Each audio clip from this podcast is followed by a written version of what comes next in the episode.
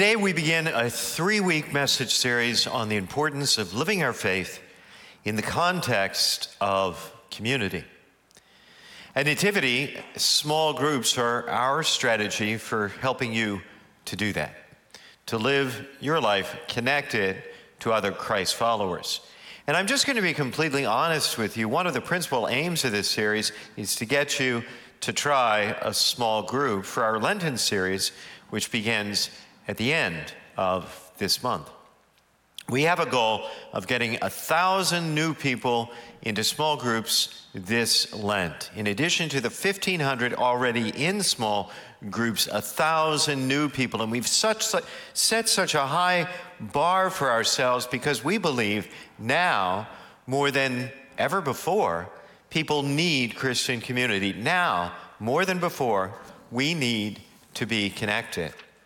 Over the past few years, we've struggled in isolation. In many ways, we're still struggling. Mass mandates and social distancing and quarantining and shutdowns. Already, psychological studies are available showing that this entire COVID experience has negatively impacted people's mental and emotional health. And besides mental and emotional health, living positively connected to others and the reduction in stress and tension that that brings is more likely to influence physical health too. Friendship and fellowship are just good. They're good for our spirit, they're good for our soul, they're good for us. They're just good. As physics teaches us that a closed system will eventually run out of energy over time, the same is true for you and me. Without outside help and support, we'll, we'll run out of energy in our work life, our school life, our home life, and our faith life. In his letter to the Christians in Rome, St. Paul summed it up perfectly. He wrote, I long to see you that we might be mutually encouraged by one another's faith. I will learn from your faith, and you will learn from mine no less than the towering figure of the Apostle Paul, who wrote half the New Testament and brought the Christian faith to the Roman Empire, recognized the value of small faith sharing groups for himself. And if Paul thought he needed a small group, I guess you and I could probably use one too. Let's face it, our world right now doesn't exactly promote faith as a priority. Far from it. New study out just this week offered a sobering snapshot of what's going on. In 2007, about 15% of Americans identified as having no religious affiliation of any kind. Today, that number has doubled to 30%. Even among those who still hold some religious affiliation, there's been an erosion in church attendance for decades, an erosion which, through the COVID crisis, has become a landslide. Pew Research released data just last month revealing that one in three church going Christians, one in three church going Christians, have given up the practice of regular church attendance altogether in the last two years with no intention of returning. There's just not much out there in our culture to support and encourage us in our faith. That's why we support, we consistently promote small groups at Nativity. Small groups are where we encourage one another by providing friends in faith. Friends in faith, other people in your life to whom faith is at least important enough that they're willing to set aside an extra 70 to 90 minutes a week. Small groups are the place where our great big church gets up close and personal, where you can be known and loved and cared for. Small groups, in fact, are our delivery system for member care. As pastor, I can provide care to about 100 people. That's all one person has capacity for. A hundred people, look around. That's not good enough. That's why we promote small groups, so that nobody gets lost in the crowd. And as pastor, I've seen this over and over again. People going through difficult times the loss of a spouse, the loss of a job, health concerns, family crisis. And it was their small group members who rallied to their side, who rallied to their support, walking with them through their struggles. In this life, you will have struggles, you will have trouble, but you don't have to face trouble all alone and on your own. Connecting to a small group gives you a built in network of support you probably won't otherwise have. Small groups inevitably provide models and mentors too, people who are a little bit ahead of you on the road of life. Maybe they have a little bit more insight into living, have already raised kids your kids' age, already made the transition you're now facing. Small groups. Small groups are the place at Nativity where you'll encourage others and be encouraged, find support and care, and discover friends in faith. But there's one other reason that you need a small group, too. And we find it in a passage from the Gospel of Luke, where Jesus invites Peter and his friends to become his followers. Here's what's going on crowds of people were coming to listen to Jesus preach and teach at a lake called Gennesaret. They press in on Jesus so much so that he has to get into Peter's boat in order to avoid being pushed into the water. After Jesus finishes preaching and dismisses the crowd, he gives Peter and his friends a strange and unexpected instruction. He says, quite unexpectedly, put out into deep water. Put out into deep water and lower your nets for a catch. Well, that didn't make any sense at all. They tried fishing earlier in the day when it was better time of day to fish, and they'd caught nothing. And they'd already washed their nets, a labor intensive process, and their last task of the day before going home for the day to rest and relax. Besides, Jesus was a carpenter. What did he know about fishing? However, Peter, who leads the group, does as Jesus asked him to do. He pushes out into deeper water, and as a result, they catch so many fish, their nets are in danger of tearing, their boats are in danger of sinking. Now, how does Peter respond to this? Well, Luke tells us when Simon Peter saw this, he fell at the knees of Jesus and said, Depart from me, Lord, for I am a sinful man. Why did he respond like that? Well, it's because he recognized the presence of God's power. He recognized that he was in the presence of God's power. Jesus had chosen the perfect way to speak powerfully to Peter's heart. Think about it. Peter had fished for years on that very lake. He knew as well as anyone that there was no way, there was no way that you could make that kind of haul anytime, much less that time of day. He saw that God had arranged the miracle for him personally. He experiences the power of God at work in his life in a deeply, in a profoundly personal way.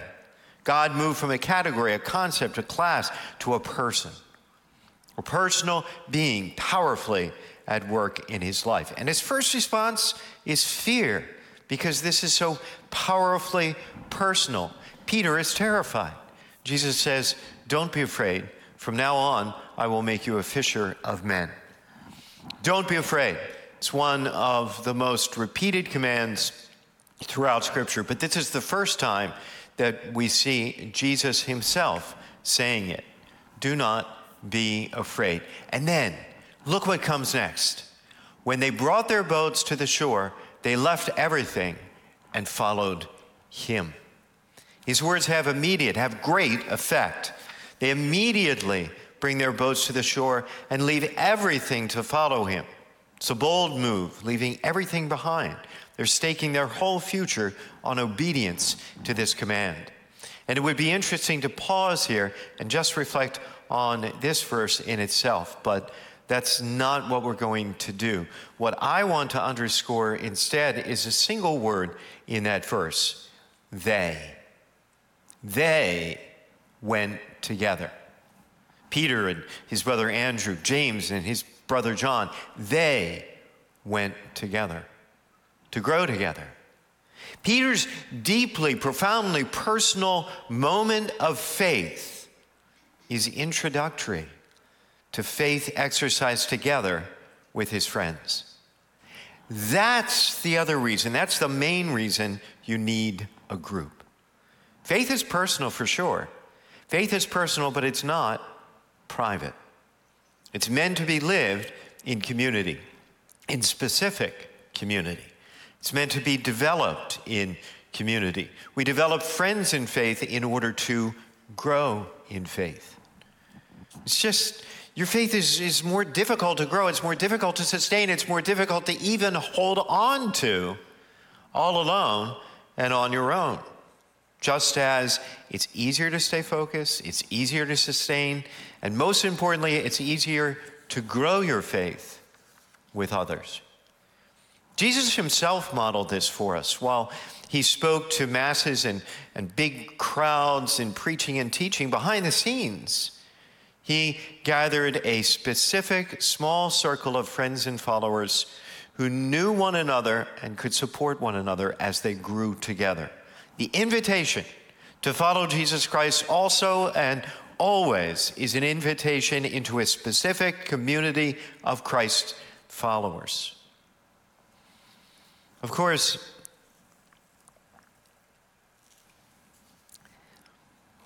getting into a small group maybe outside your comfort zone.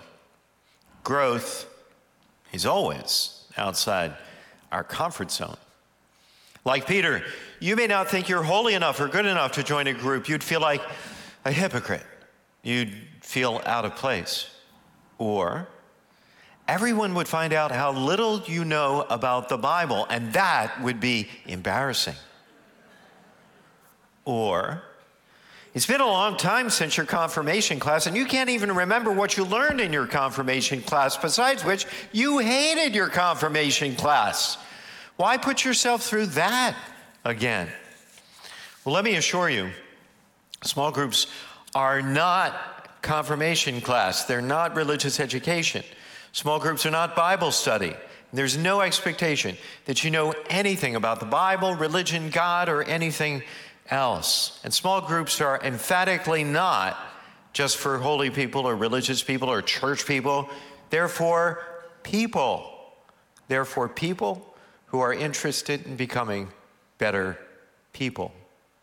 No matter where you are on your faith journey, a group can work for you. And that's why we are so excited about next weekend. Next weekend is a huge weekend here at Nativity. Next weekend is our small group launch for Lent weekend. Catchy title, isn't it? Small group launch for Lent weekend. Thanks to a thoughtful donor who is making this gift possible. Everybody who's already in a small group and everybody who joins up for a small group gets a free copy of our new book, Seriously God, which will form the content for our Lenten message here in Big Church, as well as our small group discussions in our small groups. And, and, and, Tom and I will even be on hand all weekend long to sign your book for you. Who, who could resist that? If you're exclusively a part of our online congregation, we'll send you a book, but you have to sign up for a small group too. Meanwhile, here's what I'd like you to do this week. For those of you who are not in a group, if you have questions about groups, bring them to our Next Steps kiosk on the concourse after Mass or to our online chat hosts online. We welcome your questions. We love your questions. We're ready to answer them.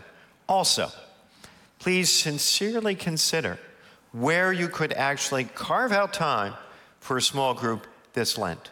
70 to 90 minutes a week, just seven weeks, that's all we're asking.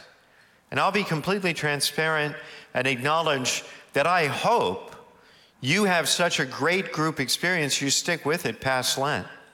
But the only commitment I'm asking for today is for the season of Lent itself. We have groups that meet every time of day, any day of the week, in person, everywhere here in North Baltimore and beyond. Hybrid groups, online groups, on campus groups. Seriously, take some time to honestly consider how this could work for you. And if you do join a small group this Lent, you can dispense yourself from any further Lenten penance. How about that? I mean, think about it. Wouldn't you rather join a small group than give up chocolates or wine for Lent? Think about it and think about signing up next week. And for those of you already in a group, please consider making at least one invitation to someone you know to join a group at Nativity this Lent. Be a part of our sales force in the coming week. Our goal is a thousand new small group members, and we can't meet that goal without your help. Push out into the deep water because that's where that's where we can discover the greater blessings that God has in store for us this Lent.